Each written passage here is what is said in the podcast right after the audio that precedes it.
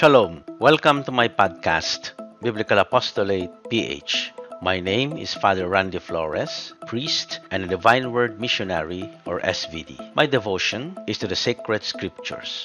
For more than 2 decades already, I have been teaching biblical courses at the Divine Word Seminary in Tagaytay City, Philippines. Right now, I'm also the parish priest and rector of the Sacred Heart Parish Shrine in Quezon City, also in the Philippines. In this podcast, I'll be sharing with you tips and points to get the most out of each book of the Bible you read. My aim is to animate your reading of the Bible.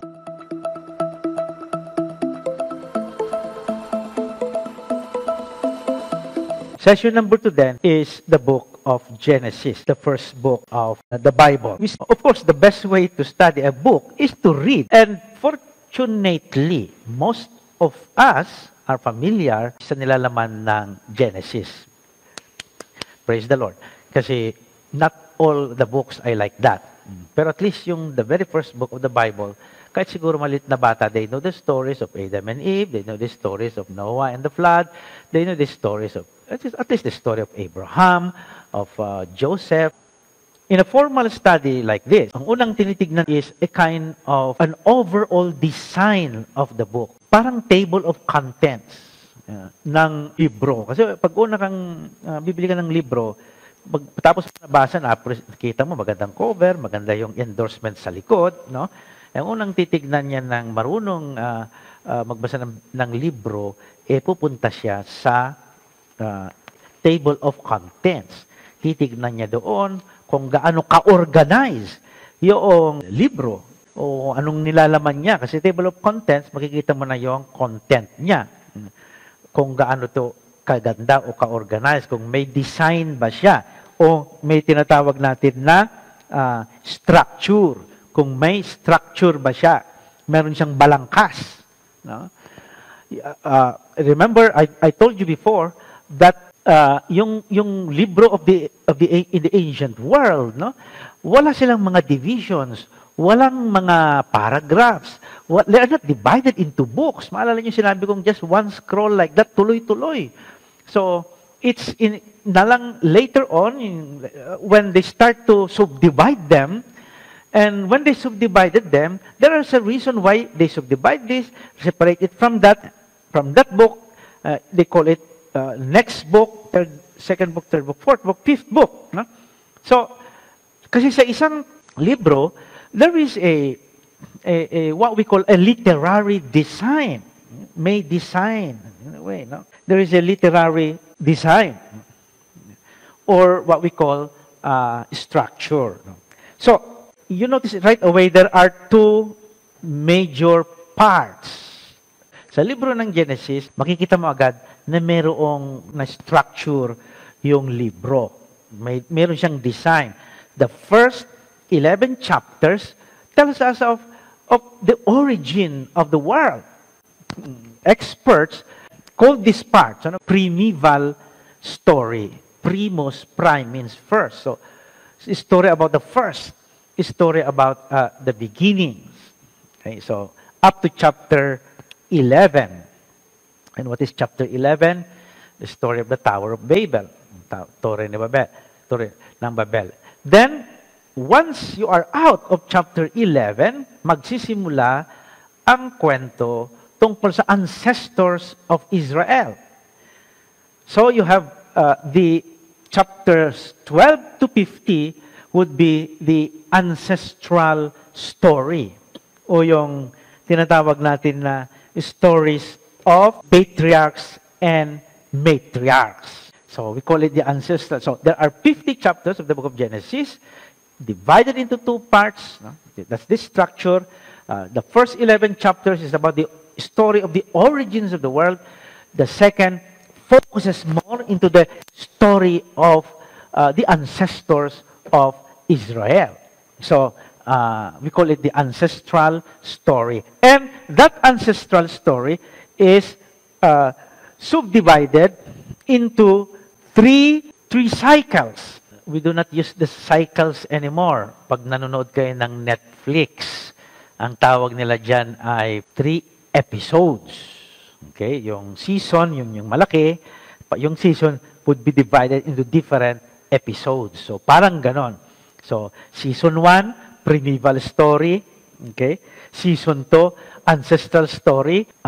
And yung season ng ancestral story, 3 episodes. Pero, biblical scholars, they call it cycles. Yung buhay nito, buhay ng isa, buhay ng pangalawa, buhay ng pangatlo. First cycle of the so-called the Abraham cycle, the story of Abraham, and then the Jacob cycle, and then the last is the Joseph cycle. Magtataka kayo, nasaan si Isaac? Well, the narrator, whoever was responsible for the book of Genesis, did not give them a prominent role, no?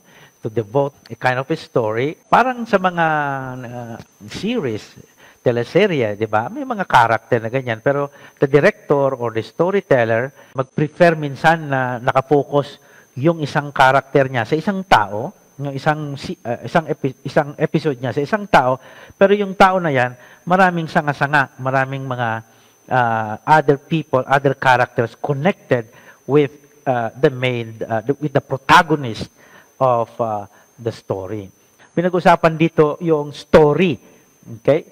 Oh, so, 3 cycles, the Abraham cycle, the Jacob cycle, and the Joseph cycle. So, that's the, once again, the structure of the book of Genesis. Point number 2 is to suggest another way of seeing yung book of Genesis, another way of a design, a literary design or structure of the book. So that's one way of seeing yung sinabi ko, that's the usual classical way, yung Genesis 1 to 11, Genesis 12 to 15. Pero other scholars suggest a different one, and it's possible that the book of Genesis can be divided this way. How can it be divided? Generations before the flood and generations after the flood.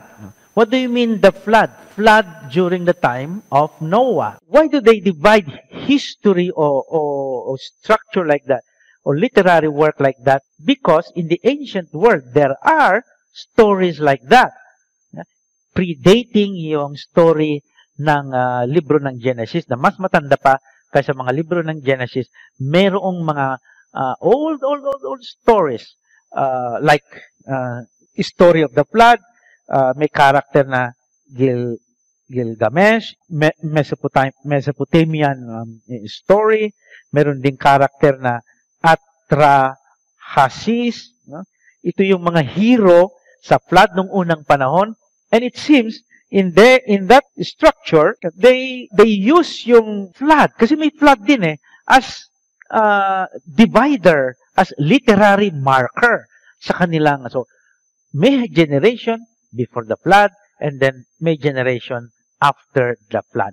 Pag titignan ninyo, you observe what's happening right now. I am sure, pagkatapos nitong pandemic na ito, we will divide history, modern history, this way. Before the pandemic, after the pandemic. Ganyan ang mangyayari ngayon na division ng kasaysayan natin, modern people. Katulad nung unang panahon, before the war, after the war. Sana umabot na tayo yung after the pandemic. Mapapabilis sana. We ask that God will end this pandemic soon so that we will enter the age of post-pandemic generation. We will be the post-pandemic generation, and then the pre-pandemic generation. So that's another way of looking as a whole yung book of Genesis. So, point number 3, the unity of the book of Genesis. Now, yung libro ng Genesis, what binds them together? Nasabi natin na mayroong mga stories, iba-ibang stories. Yung stories of the origin of the world, divided naman into different stories. Nandyan yung creation of the world, nandyan yung Adam and Eve, the fall, and then Cain and Abel, and so forth and so on, until you reach the Tower of Babel. And then, pagdating mo naman sa ancestral story, nandoon yung Abraham, Isaac, Jacob, and Joseph, or the so-called three cycles. So, what binds them? To answer that question, the key is pangako ng Diyos. What do you mean pangako ng Diyos? You remember, sa paglalalang, nung one of the favorite quotations ng mga Pinoy, ng mga go and multiply, be fruitful and multiply, yung command, yung divine command ng Diyos sa tao, after He created them in His image and likeness, there is the command, be fruitful and multiply. Yung dumami kayo. And that is the key. Kasi pagdating sa kay Abraham, kay Jacob, kahit pa si Noah, laging lumalabas yun. Dumami sila so that they will become many. You remember, God promised Abraham to have children as many as stars in the sky and the suns in the seashore. So, yung the promise to be many, it somehow connects the whole book of Genesis. Parang thread na tinatahi niya yung iba-ibang parte ng Genesis. So, that's structure and unity. Pag sinabing unity, do not think of unity na pagkakaisa. Hindi ho, yung hindi tao nagkakaisa dito. Unity means literary unity. Yung unity ng story. No? I'm not thinking about unity of people. No. Unity of story. Na yung iba-ibang elemento ng Genesis, iba-ibang parte, iba-ibang istorya na ma-encounter mo dyan. Ano ang, parang kung nanonood ka ng meron akong pinapanood sa Netflix na Japanese series, Midnight Diner. Yung restaurant, may-ari ng restaurant. No? Pagdating ng alas 12 ang hating gabi, magbubukas na siya ng restaurant kasi yung restaurant niya para sa mga midnight people, yung nagtatrabaho ng bago umuwi sa bahay, yung mga panggabi. So, nagbubukas siya hating gabi. So, kakain sila sa kanyang restaurant at habang kumakain sila, doon nag-encounter na yung mga tao, may makasari-sarili silang mga kwento.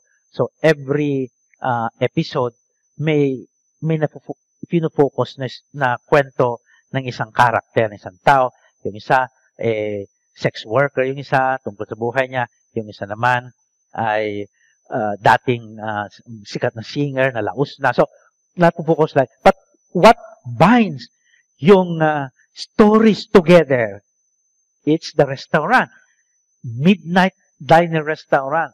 So, parang ganun. What binds those stories together in the book of Genesis is the promise to be many. Kasi paulit-ulit yon sa Genesis 1-11 hanggang kay Abraham, Jacob, hanggang kay Joseph, yung pagdami pa rin ang isa sa mga tema o major theme doon. The divine promise to be many. Number 4, naalala niyo yung sinabi ko noon, the importance of the literary form o genre to understand a particular biblical passage or text or a book. First thing usually is to identify what kind of genre, literary style is the text in front of you. Kasi that will be your entry point to understand the text. Hindi ko na ito uulitin. Balikan nyo na rin yung sinabi ko last meeting of how important is genre. Now, sa Genesis, you can identify two major genre. The genre of story, okay, and genealogy. Wala masyadong law doon, as I said before, no? Yung laws, utos, o habilin, mga batas, commandments, and statutes, you will find them later. Pero in the book of Genesis, no such legal text, but stories. And not only stories, but also genealogy. Question now is, are these stories that you read also history? May pagkakaiba ba yung story at history? Yes. Yung history is kasaysayan. It's based on the records evidence of the past. Yung story can be fiction. Ano mong tawag yan? Kwento. O hindi na siya kasaysayan. So, that's the big question here in the book of Genesis story. Halimbawa, yung kina Abraham, Isaac, is this story or history? Oh, definitely, yung Genesis 1 to 11 are stories. But what is a story? Yung mga biblical writers, when we notice that, they were not writing, hindi sila mga historians. They were, what? People with faith who would like to proclaim the message of God. Believers of Yahweh, believers of Elohim. No? May pananampalataya sila. Gusto nilang i-preserve yung panilang pananampalataya.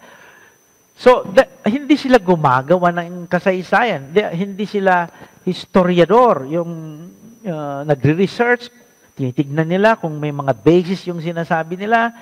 Halimbawa, gumawa ako ng maikling kasaysayan ng Sacred Heart Parish Shrine. Pupunta pa ako doon sa mga archives. Titignan ko yung mga exchange ng letters nung unang pari, nagre-report siya sa SVD sa Rome. Doon pag-aaralan mo yung sinasabi niya as documents, based on documents, based on written records.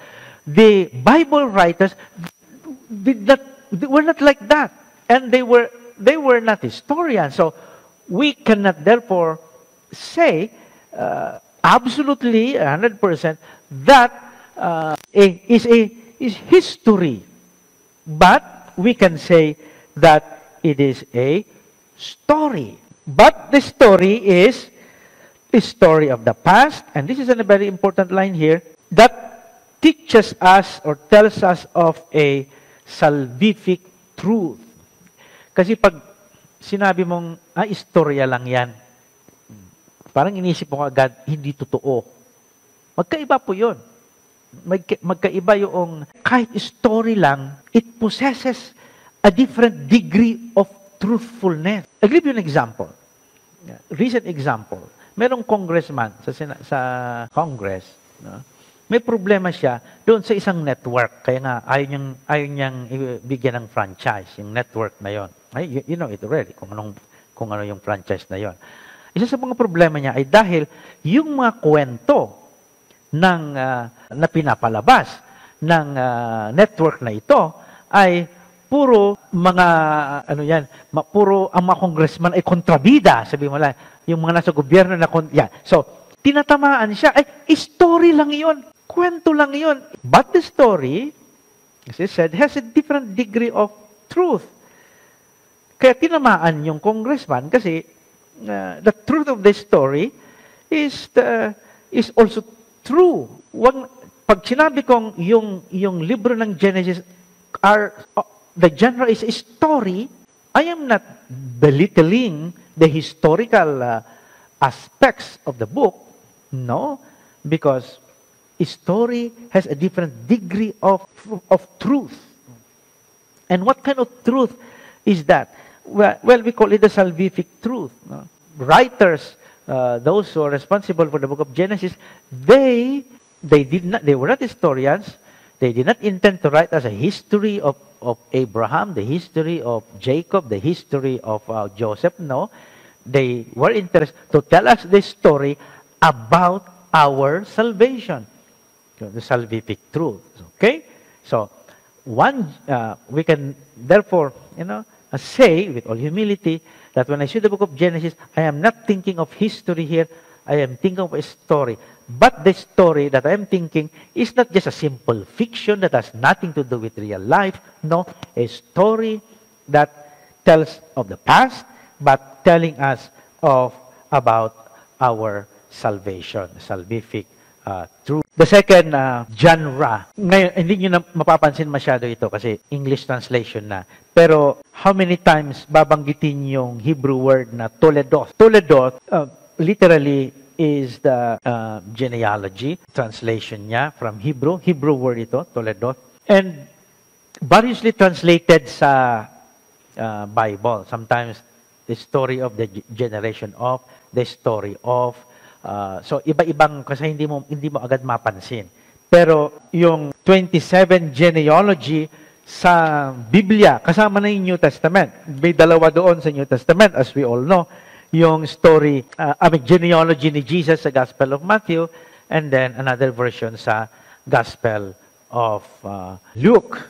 So, 27 genealogies in the Bible. Pero 11 of this Toledoth or genealogy ay nasa Genesis. Yung creation, second story ng creation, chapter 2, verse 4 ng book of Genesis, it says, these are the generation of the heavens and the earth.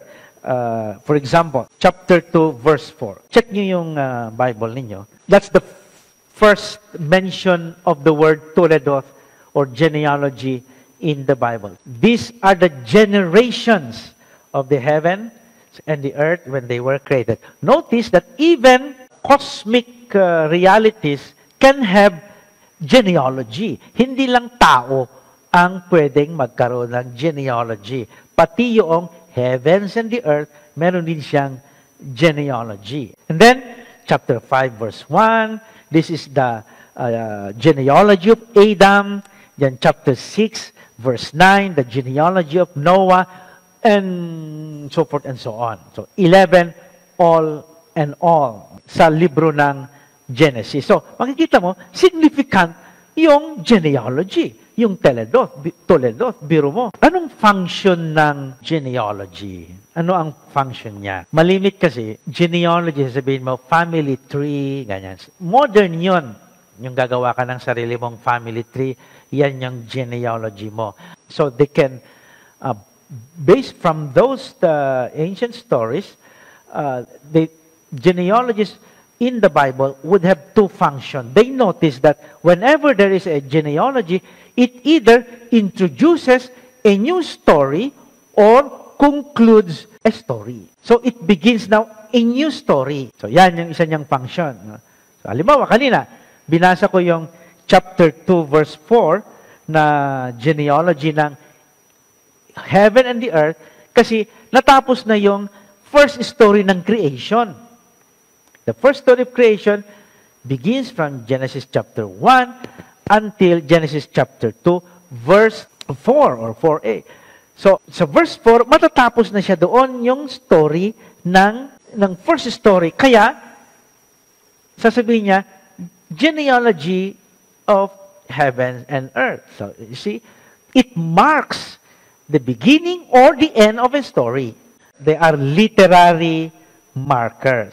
Now, kaya, tignan mo yung Ebanghelyo ni Mateo, the Gospel of Matthew, did you notice that the first passage that you encounter in the Gospel of Matthew, the very first thing when you begin to read the New Testament, kasi yung Matthew ang first writing sa listahan ng New Testament. Yun yung una mong mababasa, Matthew. Ano ang pinakauna niyang passage? Genealogy of Jesus. Kasi that signals that a new age has dawned. No? A new story is about to begin. And that's the story of Jesus. You see, they are literary markers. They mark the story. So, pag nagbabasa kayo, at ma-encounter yung genealogy, magsisimula na yung another episode, and that fourth episode is about to be concluded. Second, which is more theological, ay yung Toledoth, yung genealogy, ay also to determine who belongs o who belong to the promise. Sino yung kasama doon sa pangako ng Diyos? Kaya may genealogy.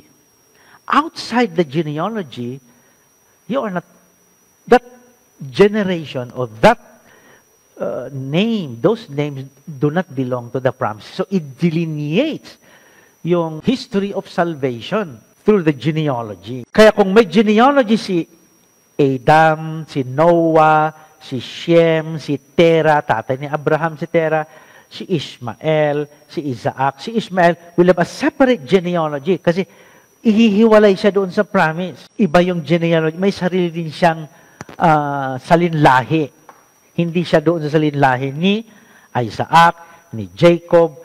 So, Jacob yung last na genealogy sa book of Genesis. So, two functions of genealogy is a genre sa Genesis, very prominent, we should say, kasi nga 11 out of 27, 11 ang Toledoth na nasa Genesis. And what are the functions of this? First, they mark the beginning or end of a story. You are now into a new episode, a new season, and then it also determines who belong or who does not belong to the divine promise of God, which is, of course, Israel, chosen people of God. Kasama na si Jesus, kaya may genealogy si Jesus. It was very important that Jesus has a genealogy because it traces him to the promise. Biro mo kung si Jesus, outside of that genealogy, he does not belong to the long history of salvation promised to Israel. When was this book of Genesis written? Well, the setting of these stories is like 2,000 years before the time of Christ. O yung called, yung buhay ng tao dyan ay nomadic. So yun yung setting ng story. Pero you are not thinking of the setting of the story now. We are thinking of when itong libro na ito was composed. Ano yung context niya? Magkaiba po yun. Halimbawa, ako ay gumagawa ng kwento, gumagawa ako ng story. The setting of my story is 500 years ago, pero my context is 2020 na may pandemic. So, naturally, yung context mo will influence what you are saying, what you are doing, what you are writing. Tignan niyo yung mga homily ng mga pari ngayon. Lahat tungkol sa pandemic. No? Kasi nasa context sila, even if they talk about Jesus, nung wala pang pandemic, hindi mo may relate yung gospel sa pandemic. Kasi wala ka namang idea what is pandemic. Dahil may pandemic na, yung homily namin, pati yon nasa context kami ng pandemic, pati sinasabi namin, ay binabasa namin si Jesus, may pandemic na din sa Biblia. That is because your context influences what you wrote, like our writer. So it is important then to us when you say, when was this written? Dahil doon mo maintindihan yung context nung gumawa. Literature na ito, of course, inspired by God, and their context enable us, give us a hint of what problems they are sorting out and what challenges they were facing and how they were influenced by their experience in their writing down the biblical text. So, yun yung tanong na when. So, kung yung setting ng Bible stories natin, ng Genesis, would be something like 2,000 years before Christ, yung context ng writer or writers ay only around 586 BC, which what we call the Babylonian exile. In yung theory ng mga scholars na malamang itong libro ng Genesis were composed maybe during the exile when they were taken out from Israel, from Jerusalem, out to be in Babylonia for around 50 years there, and there they begin to collect. They began to edit, to put together the materials which will compose the book of Genesis. I'll give you an example now. Let's take the example, the story of the flood. Kasi nasa context tayo ng pandemic, disaster, natural disaster. So, maybe it's good to cite this as an example. The biblical narrative of the flood, where will you find it? Genesis chapter 6 to 9. Bibliography means yung mga pinagkuhanan ko ng ideas. Hindi ko ideas ito, kundi I borrowed them from scholars themselves. Now, few introductory remarks sa pagbabasa ng Genesis 6 to 9, the story of the flood. Yung question of, again, historicity. Saan ba yung ark ngayon? Nasaan yung mountain kung saan umano yung ark? No? Those are, I should say, not significant questions, even for scholars.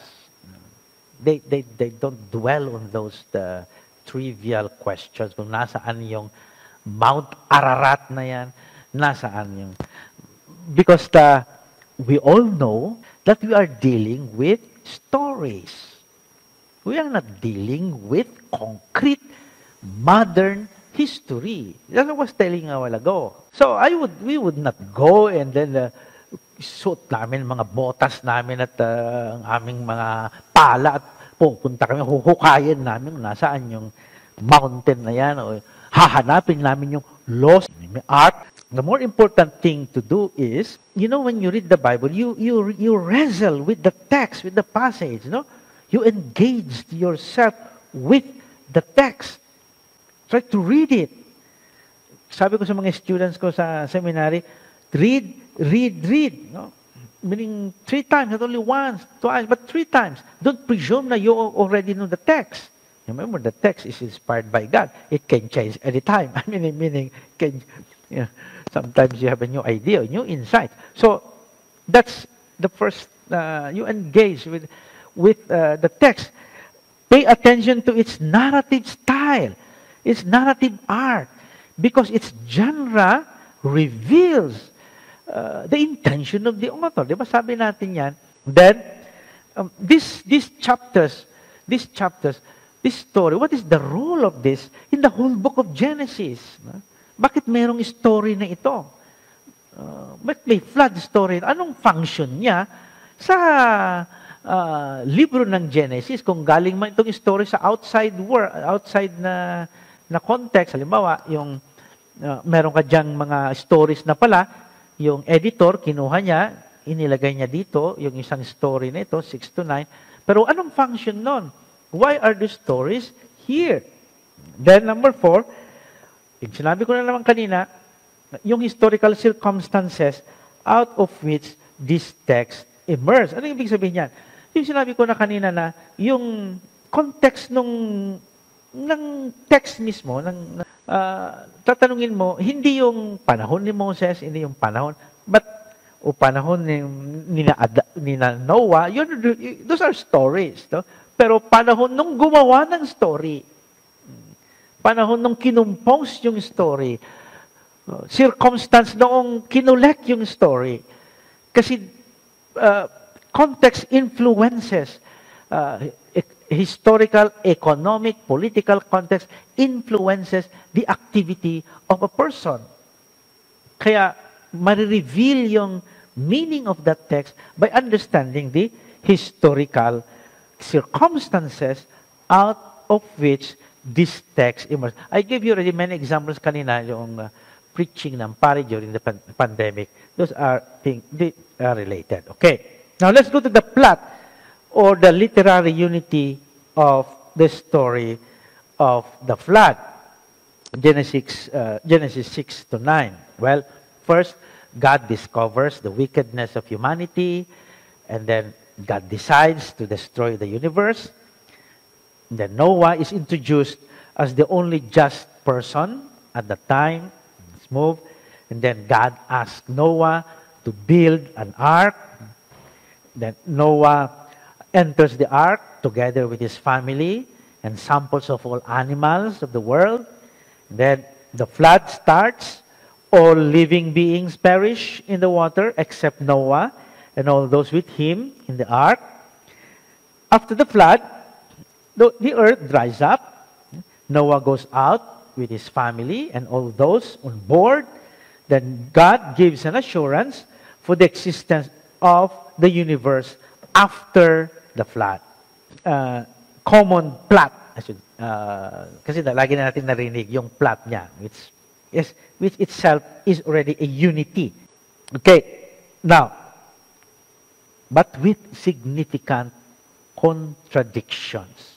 Example, chapter 6, verse 5. The reason for the flood. Kung may Bible kayo, okay, anong sabi doon? The Lord saw that the wickedness of humankind was great in the earth, and that every inclination of the thoughts of their hearts was only evil continually. So, anong dahilan na magpapadala ng Diyos ng flood? Chapter 6, verse 5, wickedness of humankind and every thought, makshebot, sabi ng Hebrew, every makshebot thought, yung makshebot, libo sa kanilang heart, lib is heart, libo, ay ra, evil, inward wickedness. Pag-iisip mo, masama. The reason, 6.5. Pero pag basahin mo yung 6.11, isama mo na yung verse 13, iba ang reason for the flood. Now, verse 11, the earth was corrupt in God's sight, and the earth was filled with violence. Hamas in Hebrew. Dito ay makshebot. Hebrew na tayo. Makshebot means evil thoughts. Doon naman sa karahasan, contradiction. Another, the divine command. In 6:19 to 20, the divine command, yung sinabi ng Diyos kay Noah, and of every living thing of all flesh, you shall bring two of every kind. Two of every kind into the ark. Pagdating mo sa chapter 7, verse 2, divine command. Sabi ng Diyos kay Noah, go into the ark. And then in verse 2, sabi niya, take with you 7 pairs of all clean animals. Oh, akala ko ba? 2 of every kind. Ngayon, bilis naman magpalit ng isip ng Diyos. 7 pairs of all clean, 7 pairs of all clean animals. Kanina, 2 of every kind, clean or unclean, lahat, pasok. Eh, pagdating ng few verses away, after, 7 of all clean animals. See? Contradiction. Number 3, the duration of the flood. Now, chapter 8 tayo, verse 6, at the end of 40 days. Kaya nga, meron tayo yung quarantine. No? Quarantine. Pero, chapter 7, verse 6, chapter 8, verse 13. What is chapter 8, verse 13? Okay. Chapter 8, verse 13 says that noong lumabas na si Noe, pagkatapos ng flood, he was 601st year, meaning 601. Nung pumasok siya, 600 years old lang siya. So, one part of the story tells us yung flood ay 40 days, 40 nights. Another part of the story is telling us it's 1 year, like here. Footnote, huwag na kayong magtaka sa mga number, yung super edad ng mga ninuno ng ancient Israel. That's very common in the ancient world to as is a literary style, paglalagay ng mga over age ng mga tao, exaggerated number of years. Not because wala silang pandemya noong unang panahon na yan, not because kumakain sila ng masusustansya, no. It's just that the older the story, the older that they project the story is, yung mga age ng mga characters nila are also very, very old. Like, Noah is how many years old dito? 601 years old. Bata pa nga si Noah. Pag i-compare mo sa mga hari noong Mesopotamia, noong kanilang mga taon, yung mga years of kanilang reign, isang hari doon, ang kanyang reign is 32,000 years. Eh si Noah, 600 years lang. So, it's a literary genre, literary style. Another, the cause of the flood. In 7:11, the cause of the flood, ano bang dahilan ng flood? No? In 7 verse 11, ang dahilan ng flood ay rain. Kalagay doon. No? The cause of the flood is the rain fell on the earth 40 days and 40 nights. In 7 verse 12, anong dahilan ng flood? Because the fountains burst forth and the windows of heaven open. Magkaiba yung dahilan nung bakit nagkabaha. Dito, umulan ng umulan for 40 days and 40 nights. And the other text telling us the cause of the flood is because the fountains of the abyss, sa ilalim ng lupa, pumutok yung fountains. So the understanding nila of cosmos, cosmology, ng unang panahon, yung pagtingin nila sa mundo, may tubig sa taas, may tubig sa ibaba. Kaya nga pag maghuhukay ka ng balon, may tubig doon. No? Yun yung nag-burst forth. It burst forth. No? Pumutok ang fountain sa ilalim, sa abyss. Yun ang dahilan na bumaha. Pero yung isang text, sinabi niya, ang dahilan ng bumaha, umulan ng 40 days, 40 nights. Kasi significant contradiction. Nung paglabas nila sa ark, in chapter 8, verse 6 to 12, lalabas na nila sa ark. Well, you have the famous story there of a raven being sent out first, dahan-dahan, no? Babalik-balik yung raven until sa time that the dove sent out did not return anymore. That's the more famous story. Pero pagdating mo sa 8:15, verse 17, walang ganun. God said to Noah, "Go out of the ark, and your wife and your sons and your wives with you, bring me." So, utos, na go out now. Go out. Wala yung merong raven muna and then naging yung slow checking of kung dry na yung land. Another problem there would be the different names. Sometimes ginagamit na name ay YHWH, which is translated into English as Lord, and then Elohim, which is translated as God in modern translations. So, you see, upon closer reading of the text, there are what we call doublets. No? Anong theory ng mga scholars dyan? Sabi nila, maybe originally there were two stories blended together by an editor. So that's one theory, which makes sense. No? There were two stories put together. Kaya may story A, may story B. They were merged or blended. So, fusion, may mga restaurant na fusion na ganyan.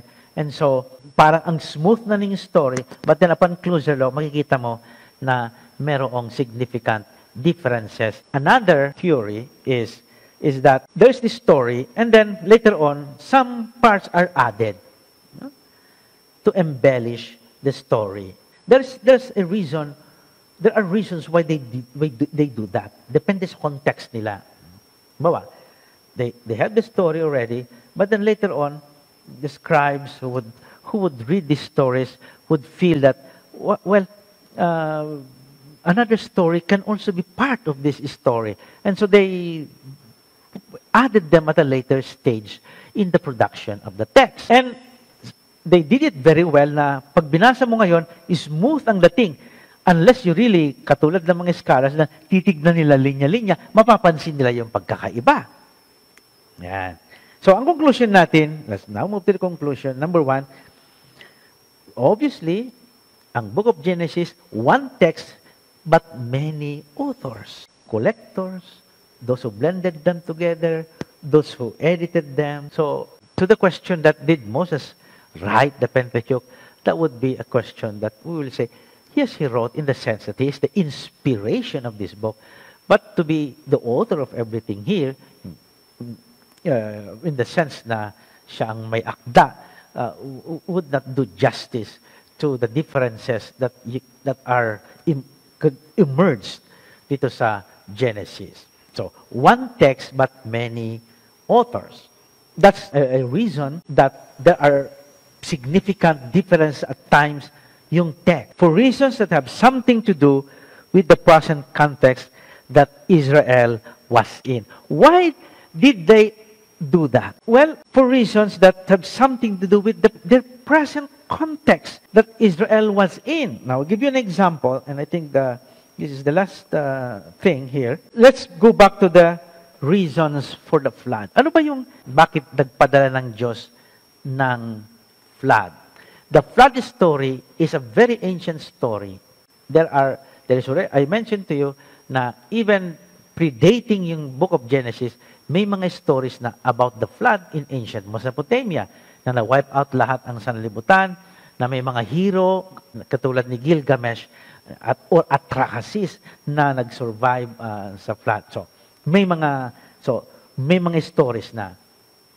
No, bakit sa tingin ng mga biblical writers, the first story of the flood, ang dahilan ay dahil violence, nakalagay ito, Hamas. Okay? Then later on, pumasok yung isang story, pumasok yung isang part ng passage explaining that the reason for is the evil heart of the human being. Hamas is violence. Karahasan. So you notice that yung unang dahilan, yung maybe ito yung dahilan na nakuha nila sa stories ng ancient world, na ang dahilan ng inayawan ng Diyos ang sanlibutan at nasira dahil nga sa sobra ng karahasan ng tao. Pero upon a closer look, yung mga Israel scribes gumawa, they have an insight based on their present context. No, where does violence come from? Saan nanggaling yung karahasan ng tao?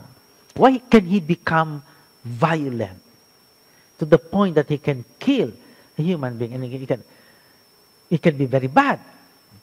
It's because of the evil heart, what is inside. So, they have a new reflection dito sa pagtingin nila sa kasamaan ng tao na hindi nanggagaling sa labas, kundi nanggagaling sa kalooban ng tao. So, that has to be cleansed, that has to be purified. Thank you for listening. Till the next session, stay safe, stay healthy, stick to science, and stick to the Bible.